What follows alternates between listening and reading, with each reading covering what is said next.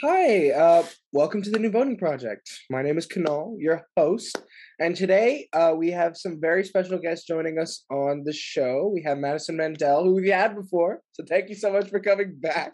Uh, she's the co-founder of Brown Votes and a fellow at Swearer Center for Civic Engagement at Brown University. You're also a student there, almost about to graduate, so congratulations-ish. Um, and we also have Scott Warren, who is the co-founder and former C E O of Generation Citizen, which he started his senior year at Brown. So you guys are both representing Brown University. And you're also the author of Generation Citizen, The Power of Youth in Politics. Thank you so much for joining us. I believe we are, we're going to be talking about some special things you guys have been working on for the past couple months. So, so thank you for taking the time. I can understand you both are very busy, so I appreciate it. Excited to be here. Thanks so much for, for having us. Perfect. Yeah, I'm ex excited to be back. Yes. No, I always welcome anybody back. That's great. Uh, so let's get into these questions. Uh, just for our viewers, talk a little bit about your background. Um, you know, how you how you got working together, where you're at right now, um, and why you're working together. What what what's kind of the project that you guys are about to release? Yeah, so so I can start and and really appreciate the work that, that you're doing, Kunal, and and so appreciative uh, too for for having us. So.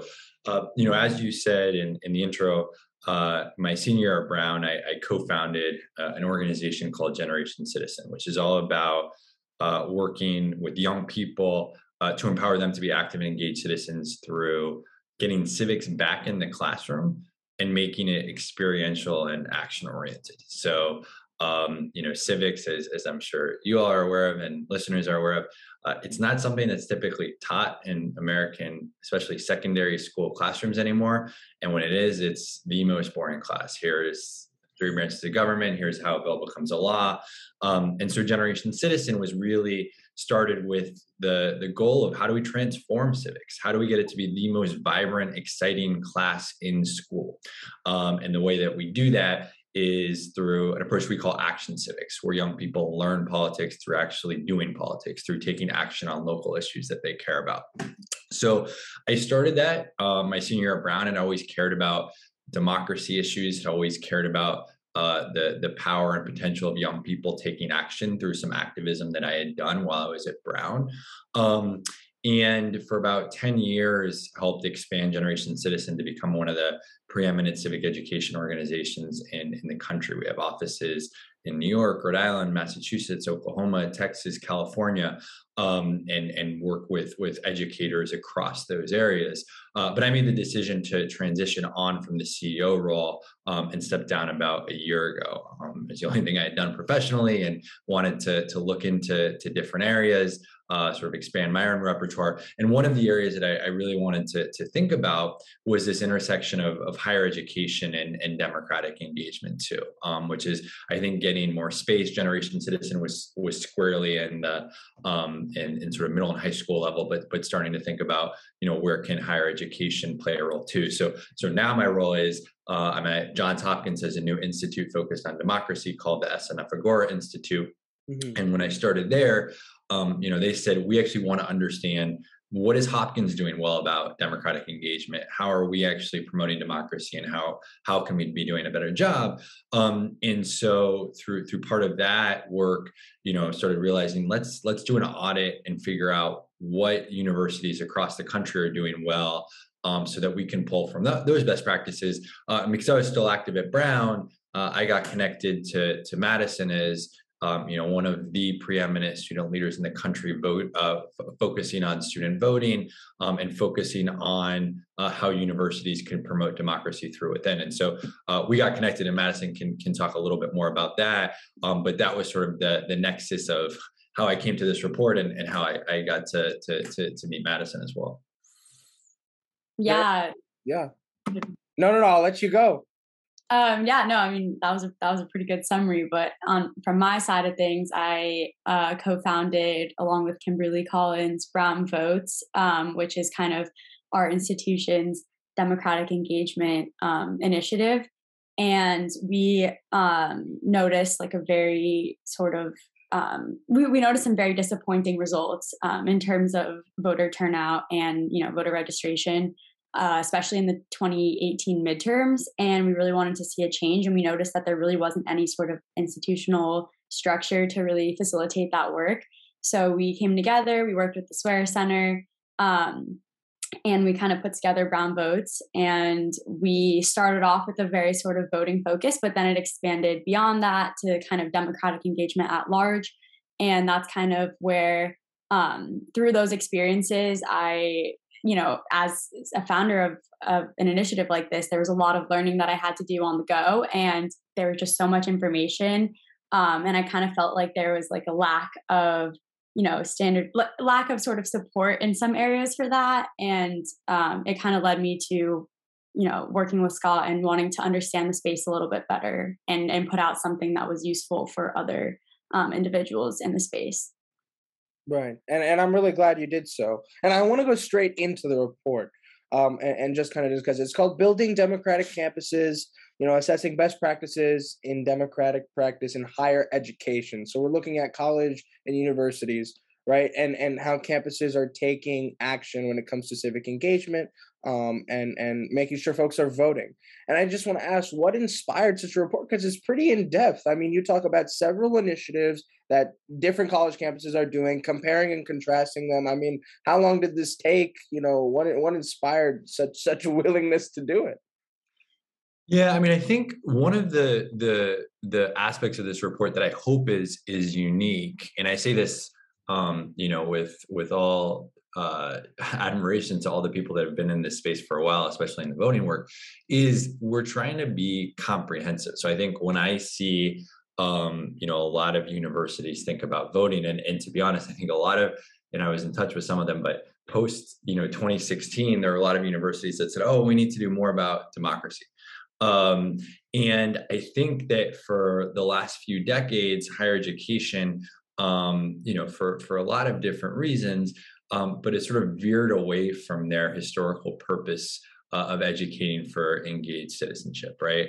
Uh, I remember um, there's actually the, the president of, of the Carnegie Corporation, which is a foundation, the, the late Martin Gregorian, who was Uh, a president at Brown as well. I was uh, at a session with him a few years ago, and he said, you know, the problem is that higher education has become H I R E education.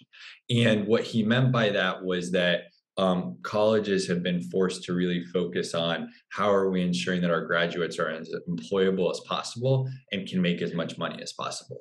And I think that's really important. I mean, we, you know, too many college students are graduating with tremendous amounts of debt and need to be able to make Um, you know, make a, a good salary in an, a very uncertain economy, but universities have gotten away from that mission of, of educating for um, responsible and engaged citizenship. And so this report really tackles it, I think, from a comprehensive level. So voting is important, but not the only thing, right? And so we actually look at, um, you know, six different categories. We talk about a culture of democratic engagement. How is a university really building that culture throughout its student body, throughout its faculty? Uh, we talk about academic integration. How are students actually getting coursework that teaches them what it means to live in a democracy too?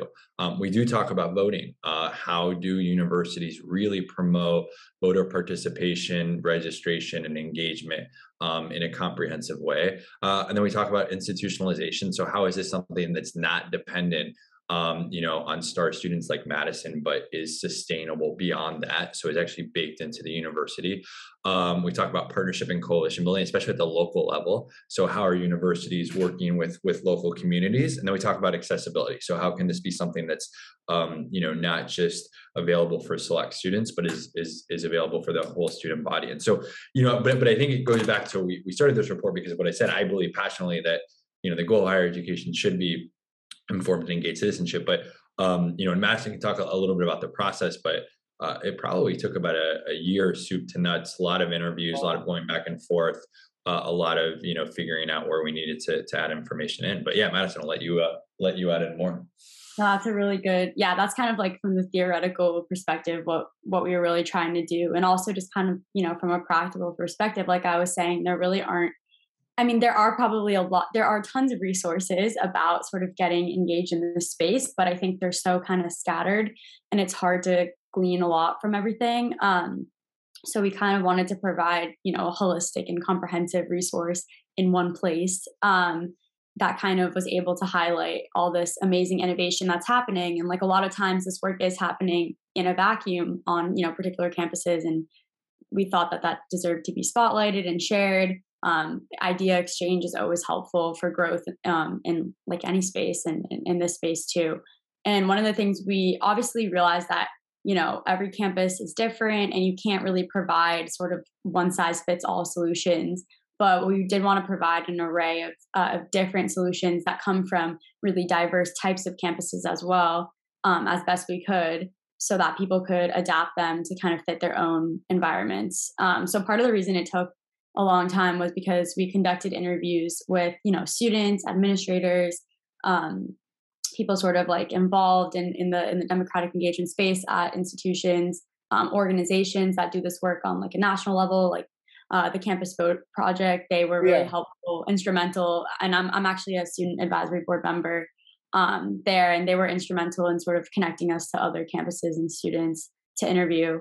Um, and yeah, basically that was the process, just a lot of interviews. Um, and it was really nice because people would connect us to other people that they thought would be good to talk to. And again, like this is really a snapshot and just kind of the beginning and um, scratching the surface of this. You can't, you know, in an ideal world, we would have hundreds of other interviews to include as well. But I think this does show that like this is a potentially like a good way to go about spreading more information, and hopefully like similar reviews can be done with other campuses and and more diverse types of campuses as well. Yeah. So just a couple, just a couple thoughts there. First of all, wow, that that's dedication. So, so great, great job. No, I mean, that, that sounds like a lot of painstaking effort to, for, to spend a year, you know, researching, you know, how, you know, maybe hundreds of college campuses are dealing with this, with this challenge. And my, my initial thought, and I think we touched upon this the first time we spoke, Madison, was that I was disappointed that higher education institutions weren't placing this. You'd expect a place like that, where where a liberal thought is, and, and college students are so active, and many of them want to be politically active, um, especially in the groups that I'm in. But you would you would expect those opportunities to be there and the accessibility to be there, but they're not. And so I think that's what I really want to stress, is that even even in places we'd assume where democratic engagement is is peaking, it, it's not. And there are always opportunities to get involved. And I think that's what the report really, really culminates in, and becomes that kind of symbol of, we all need, still need to work together to to help solve the challenges we're facing. Um, and and along those lines, I want to ask, you spent a year making this report, and, and it's obviously very well written. I'm going to link it in the description. You know, viewers, please take a look at what campuses are doing, especially if you're a high school student about to be, you know, a, a college freshman. Uh, what were some of the key takeaways you found? What what were the similarities? What were the differences? How were some colleges reacting? Was it location-based? Was it environment? Was it student-driven? Or did administration play a larger role? You know, what were the things that you found that that you think other college campuses can and should be doing better? Yeah, I think um, you know, one of the advantages to to this report is we just got um, you know, a lot of different data from a lot of diverse institutions. And so we were careful, and Madison did a great job of this, of not just looking at the typical players and not just looking at the Ivy Leagues, but looking at universities uh, across the, the country. And the, the you know the, the the universities that seem to be doing this well, um, it's it's intentionality, and it's putting resources behind it too. Um, it's not just sort of saying we're going to have a few events here, Um, or we're just going to do a really good job with voting, or we're just going to do, um, you know, a, a good job with an event series, but um, really being comprehensive about it and saying, um, you know, we're going to make this a, a part of our culture. Um, and so I think that that, you know, that that became something that, um, you know, we saw different universities, um, you know, James Madison University specifically had a local dialogue series with um, elected officials. Um, they also did this thing where they, Um, you know, sort of replicated the, the notion of public squares. And so, you know, the Athenians using public squares to have debates. Um, and so they would put that in, you know, in the main area of campus, where students would pose a, a question and have the opportunity to actually respond to it. And so, like, you see this is like J- James Madison is really trying to create um, a culture of, um, of, of, of civic engagement as well.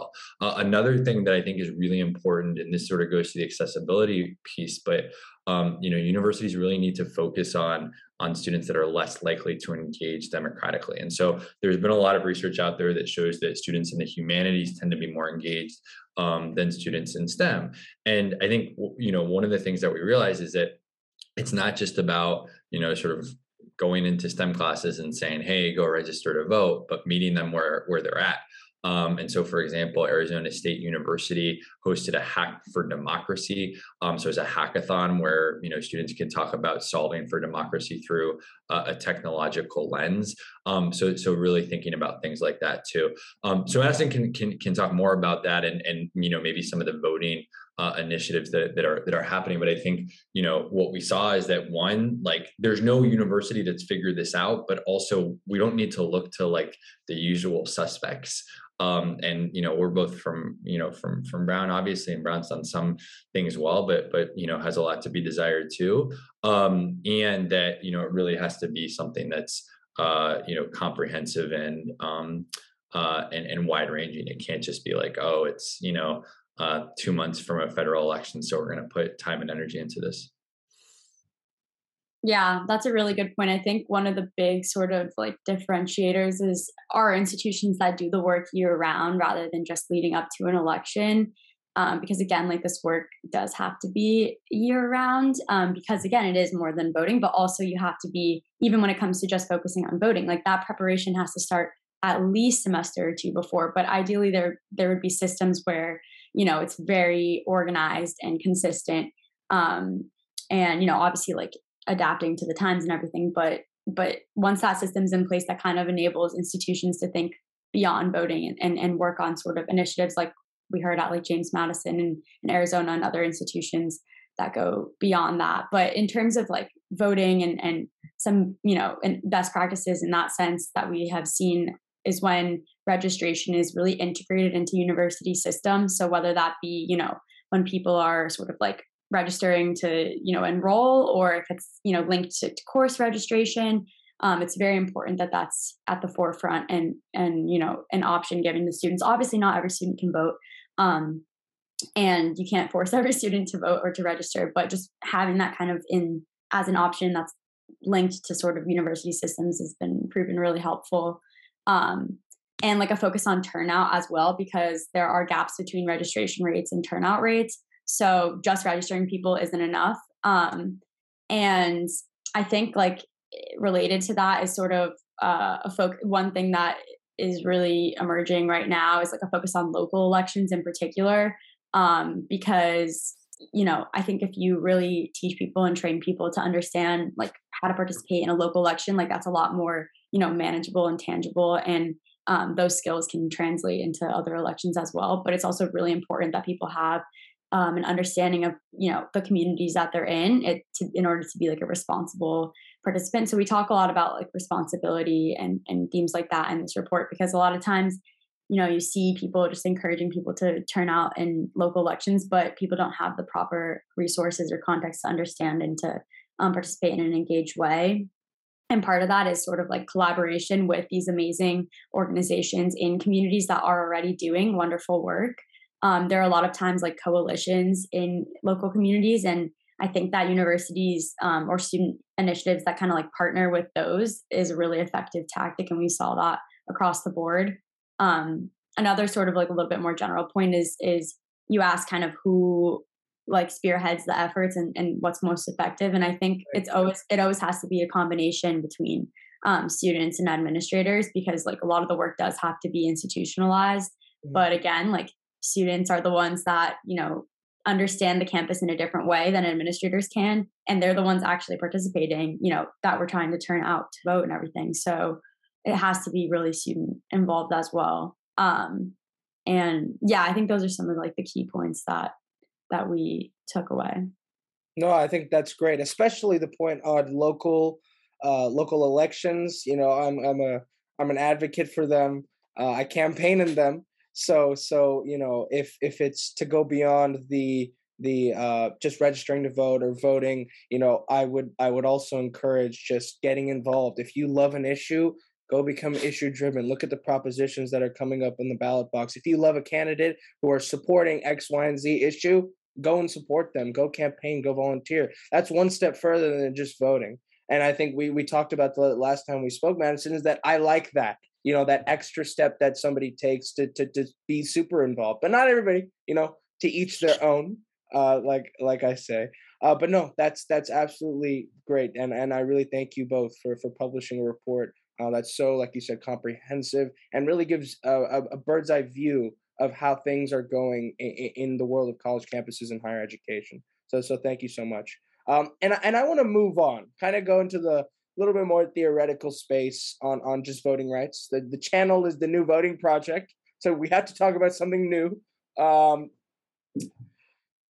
I think one of the ways to increase civic engagement is to lower the voting age. You know, it's at eighteen right now. I'll be voting in my first election in this year. You know, my birthday's in a couple days. Shout out to me. Um, But if I was sixteen and still is involved, and you know, I, I was reading, I was just talking, I was I was everywhere at that point. Uh, I didn't have much to worry about. Uh, I would love, I would have loved to vote. So I want to ask you both: should sixteen-year-olds, should should younger people than eighteen be be allowed to to vote and enter the political system and participate, uh, and why? We haven't talked about this, so I'm, I'm curious what Madison says. But uh, I mean, I firmly, you know, believe and support lowering the voting age to, to sixteen. So when I was a Generation Citizen, um, we actually helped start uh, or did start Vote sixteen U S A, which is the the national clearinghouse for for lowering the voting age in, in the country. Um, and we did it at Generation Citizen because we thought it would be an effective way to actually promote effective civics education, right? And so if sixteen and seventeen year olds could vote, if you could vote while you're still in high school, then high schools would be incentivized to actually teach politics too. Um, but there's been just uh, a lot of studies and, and reports. I, I think, um, and it's interesting because we're talking about higher education, but to make a linkage here, I don't know if eighteen is the best age to start voting at, because students are either in college and they, you know, or they're working and they might not be thinking about voting. And I think there's some challenge of like, well, where do I vote? Do I vote in college? Do I vote? I'm sure Madison deals with this all the time. If sixteen and seventeen year olds had already voted in a local election, you'd be starting that habit, right? So you'd right. be starting that habit earlier on, um, especially in local elections. And so it would just be like, you get to college and it's like, yeah, I voted last time, and so I vote next time. It just makes sense. Um, I also think that Uh, you know, there's there's a, a lot of issues right now that disproportionately affect young people that they don't have a voice on. Um, issues like, uh, you know, climate change, the the fact that, you know, the youngest generations are going to uh, suffer the impact of older generations not taking action means that young people should get more of a voice uh, in terms of in terms of what actually happens. Um, and you, if you look at studies from around the world, there's a lot of countries that have actually already done this, and we're putting a network together of some of these countries. Um, but, you know, you look at Austria, they've lowered the voting age. Um, Argentina and Ecuador have lowered the voting age. Um, Germany, uh, the new German government that just came to power last month, as one of their staples, says that they're going to lower the voting age to sixteen in all of Germany. Um, so this is not like just a, like, you know, random reform, but it's something that's gaining traction. There's just a few cities in Maryland in the U S that allow for sixteen year olds to vote in local elections right now. And we had some campaigns in San Francisco and D C that almost passed, but didn't, but I think it's, I think it's getting more traction. I think it makes a lot of sense, but people need to get beyond the like gut instinct of like, oh, sixteen year olds don't know anything, how can they vote? Um, and I think that that, that you know, is is part of broader symptoms. But yeah, curious to, to get Madison's take on it as well. Yeah, I agree that that's like a very bad argument that sixteen year olds don't know, because it's like, there are so many uninformed voters of every age. So, I mean, it's really not about age. It's it's about, you know, resources and people's willingness to go out and, and educate themselves as well. But I agree that it's a really It's a, it's a really big problem, actually, people coming in and not knowing whether they can even register in the state that they attend. You know, if, if they're going to college in a different state than than their hometown, like that's always like what, what Scott was saying is a big issue. Right. And also elections are happening sort of like immediately in the fall, right? So when you're a freshman and you come onto campus, a lot of the deadlines come up within weeks of you first enrolling. So a lot of people miss those deadlines, and you actually see in the data um, sort of like, and it, like the lowest rates usually are are the first year's um, voting. So I think that that's a big thing. And I think habit building is really important, because there've been a lot of sort of studies that show, again, you know, like increasing your participation in like local translates to, to increased participation in other elections as well, in future elections.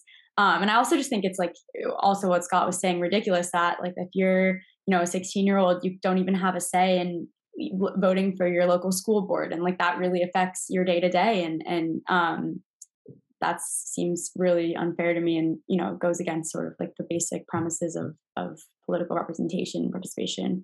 Um, so I agree with everything that Scott was saying. Yeah, I think sixteen year olds should vote. I mean, there's nothing more simple than that. Especially because if you give them the opportunity, right, like Scott said, creates the habitual cycle. Uh, I mean, that's that's just a, a great a great thing to have. And most folks, I'll ask, right? Excuse me, my personal friends, I'll ask them, do you do you know how to vote? Is is voting important? They'll say, yes, voting is important, but I don't know how to vote. Most sixteen year olds don't know how to vote. Like, how do I actually register? Where do I go? Is it same day registration? Do I have to do it weeks before? Does it depend on the state I live in? You know, there are just certain logistical practices that if we start at a younger age, it's it's like teaching the A B Cs. You know, the sooner you start, you can probably form a sentence by first grade or something. Uh, but yes, I, I support that. Thank, thank you so much for your input. Um, and kind of on the flip side of that, we're talking about expanding, you know, voting rights. We're also seeing this, this kind of wave of conservatism kind of strike the country, whereas there are voting rights restrictions being placed on certain minority groups, right? Uh, states like Georgia, Texas, I believe there have been four hundred anti-voting so suppressing bills uh, in many state legislators across the country. And I just want to know, you know, as you work both in college campuses to, to increase civic engagement, what are your thoughts on this kind of countrywide wave that's that's kind of trying to restrict it? Yeah, I mean it's it's it's really bad. Um, I, uh, I I think that you know one of the bedrocks of democracy. I'm not going to say anything new here. It's just that that that every you know citizen should have the opportunity and and right to to to vote, and we should be constantly trying to figure out how to expand the suffrage. And so the history of this country has been one in which, I mean, when we first established the right to vote, it was just white male landowners, right? And so we've consistently over time, um, and it should happen faster, but we've consistently um, offered the opportunity to, to, to other people to vote, right? And so that's included women, of course, that included, um, uh, you know, people of color, um, that included just in nineteen seventy-one, the, the voting age went from twenty-one to, to eighteen. Um, and so if we were back in the sixties, Um, you know, even with your birthday coming up, you'd have, you'd have three years left to go. Um, and now you actually have some cities, New York City, that's looking at um, um, non-documented uh, individuals voting as well. These bills go completely against that, right? So they're they're trying to make it harder for people to vote rather than easier. That's not um, what this country has been about, and it's it's very political in nature. Um, and I think it comes from a place of Um, you know, the the it, it comes from a political place of trying to retain power. It comes um, from a place of um, being afraid of white people not being in the majority in this country, um, which, you know, which will happen in the next twenty to thirty years. Um, there's never been a, a democracy in the history of the world that's survived when you don't have one ethnic group um, oppressing another ethnic group, or, or one ethnic group that, that, that's sort of not in charge anymore. And so I, I think that, um, you know, it, the other thing with this country is it's challenging because we have all these local voting regulations, and, you know, how much of that is, is, is and can be sort of imposed on the federal level too. And I think we're in a moment in time in where there has to be more um, federal intervention because you have so many states that are going rogue.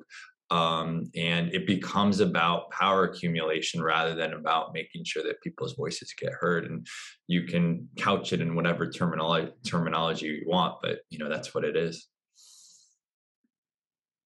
Yeah, I agree. I mean, it's just like it, the, you know, the facts speak for themselves. You can look at voter suppression efforts, and you can look at how they specifically target marginalized communities. And there's no mistaking that. I mean, there's so much data and evidence to support that. Um, it's really interesting how, um, you know, this issue has really become a partisan issue. Like people, you know, it really shouldn't be a partisan issue, but, but now it is. Um, and that's really, that adds like another layer of challenge, especially with, you know, organizations and that are uh, supposed to be nonpartisan. That kind of leaves people out of like a difficult impasse. How do you how do you tackle these issues? Um, but the evidence is clear, and it's it's really really disturbing. And you know, I think that again, like thing changes have to happen on the federal level too. But of course, you have a lot of you know systems in place that are going to potentially block those changes as well. Um, very frustrating to see, but there are incredible organizations doing work every single day um, to increase voting rights. And I think, you know, supporting those organizations as best as we can, you know, reaching out to local officials. Obviously, you know, if you're in a state with, with representatives that want to disenfranchise people, I don't know how successful a letter to them will be, but it's worth, you know, worth trying um, and voicing your support in that way. Um, but this is, this is the problem, the, one of the biggest problems right now, because again, like this is at the, this is like the foundation of a lot of other issues as well. You know, um, voting is, is key because it's how we all express and shape other policy. Um, and if you don't have a voice at the table, like other, pol- you can't, you don't have a role in shaping other policy. So this is a big issue that we need to tackle right now. I mean, it's huge. Yeah. No, and and one way to tackle is to run for office. Hint, hint. On this call, who's listening? Uh, but no, I, I completely agree. Uh, th- this story is not new. You know, one could argue we've been dealing with it since the sixties. You know, Scott, you mentioned uh, a couple, you know, prominent dates. We've been dealing with this since Reconstruction. I mean, I, the list goes on and on. So, yes, voting rights is a great thing. And we should not take them away. Uh, that is that is the end of the story. Um, and I just want to close on this one question that I ask all guests of mine. So thank you so much for coming on the show, uh, which is, what is your advice? Obviously, the next generation, Gen Z or Gen X, you know, I don't know where they get these terms from. Please, you know, don't come at me with them. Uh, but but the teenagers, the sixteen, seventeen-year-olds, the eighteen-year-olds, the ones who are going to embark on, on this journey uh, of dealing with these political crises, how do they make an impact, you know, on elections, on policies, in higher education? Or how do we reach those that have that feel ignorant or, or exhausted or alienated? You know, what is what is kind of your your advice from where you stand and what you've seen we can do for this next generation? The, the first thing, it's such a great question. The first thing that I'd say is that we really need to, to listen and pay attention to that last group you were talking about, to people that are really frustrated with the system, right? Um, because I think you've done done some research on and, and talked to a lot of young people that um, it's not that they're apathetic, it's just that they're really disillusioned with these systems, with systems that they feel like have made false promises, with Um, you know, systems that they feel like they're being told that change is going to happen. And you see an action on climate change. You see, um, you know, more economic inequality that we've seen in, in generations. I mean, this, um, the new generation is predicted to not be as well off as their parents. That, you know, is, is not what, what used to happen in the past. And so people say, why should we vote? Why should we participate in a governmental system that doesn't have our, our interests at hand? Um, and the other thing that I think is important is, like, I think a lot of young people are getting very creative in their ways of expressing their opinions um, and expressing their um, their political sentiments, whether it's through things like social media. I mean, I, I am I'm not as young as I used to be. And so whenever I engage with with young people, I'm, I'm teaching a course right now, and they're like, oh, you know, we're all going to join a Discord channel. And I had no idea what that is. Um, uh, I mean, I think most, and you know, I, I don't, I'm not on TikTok or, or stuff like that, which makes me feel old, but it is like, I'm, I'm not on TikTok, so don't feel too bad. Okay. Yeah. Uh, okay. I just assumed that, you know, that, that everybody was back, back in my day, you needed a, a, a .edu email address to get on Facebook. Um, but, but I do think that, you know, people are, are engaging in these different ways, but, but I guess what I'd say, The, the way that I think about this is, the more broken our politics is, the more important it is to get political. And so I, I think the message needs to be to young people, look, we get that you're frustrated and we get that the systems don't work. And if you want to change them, you have to get involved, because if you don't get involved, the people that have power are going to get more power. I mean, that's just the the the, the reality of it. Um, but but but I guess that's what I'd say, is that we need to meet young people where they are. Um, we need to... Um, you know, to, to demonstrate the importance of getting political, but we also need to recognize why they're so frustrated. And I feel like that sometimes doesn't happen enough, where a lot of um, older generations will be a little bit paternalistic and like, oh, you need to vote and you need to participate and why aren't you fulfilling your duty, without recognizing, like, I mean, even something like the pandemic, which has a disproportionate effect on Um, you know, on, on younger people going to school or not being able to be in school or not being able to, you know, get the most out of high school or college. And so we need to listen to those voices to a greater extent too.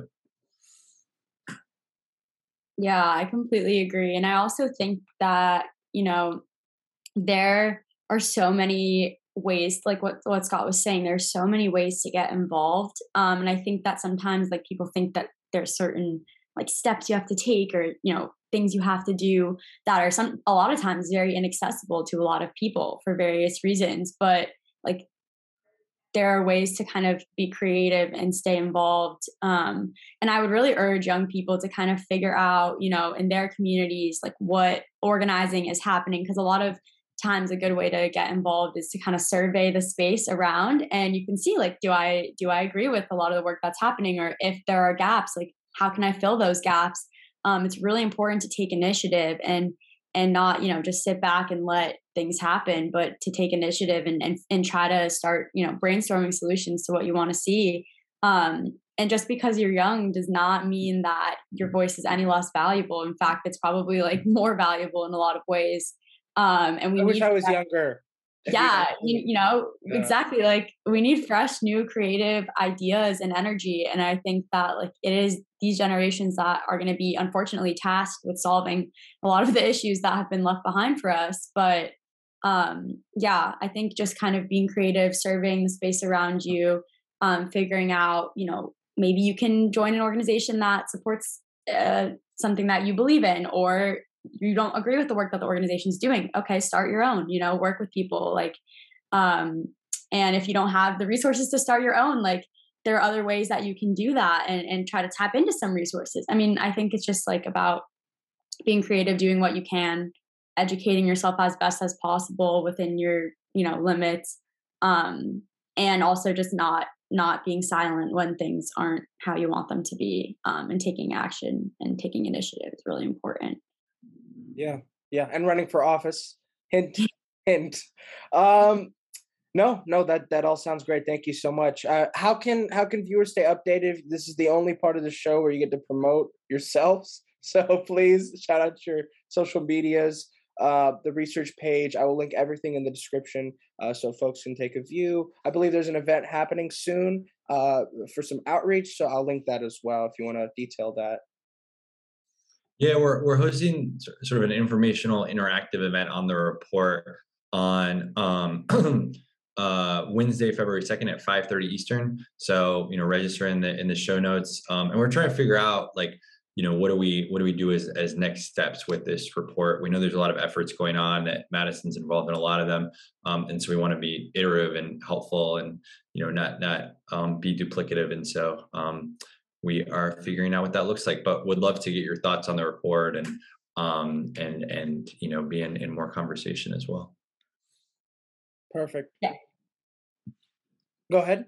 No, no, I was just saying, yeah, like we really want to hear from people. I think it's all about, you know, starting these dialogues. It's really important. I think it's really important to have a mix of like dialogue, but also action, because a lot of times, you know, people are all talk and no action. So it's really important for us to kind of, you know, work towards action as well, but also keep the conversation open and get as many perspectives as we can in, in the discussion, and also kind of like understand like what Scott was saying, the great work that is being done and seeing how we can, you know, fit in within that. Yeah, no, definitely. Well, no, I thank you so much for, for coming on the show, sharing the report. I think it's great work that you both are doing and will continue to do. Madison, you're always welcome back again for a third time. That'll be the, the first time for everything. Scott, thank you so much. It was a pleasure meeting you. I think people will find these resources invaluable. If you attend any of the universities in in, in the report, you know, please feel free to, to, to visit those resources. Like Madison said, tap into them. If not, reach out to Madison if you're a student at Brown. Reach out to Scott, um, and I'm sure they'd love to help you get involved. But no, thank you so much. You know, Happy New Year-ish. Um, and, and I wish you both the best of luck. Thanks so much, and happy happy early birthday as well, and uh, happy uh, voting age birthday, I guess. For the yeah, they sh- I should put that on the cake. I yeah. can vote. Yeah. And thank you for the great work that you do. It's really awesome to see someone, you know, doing this project that you're doing and and giving a platform to people doing this work. Um, so you should be really proud of that, and I'm happy to see it. So continue to keep up the good work. Thank you. Thank you so much. I appreciate it. Take care, guys. Bye.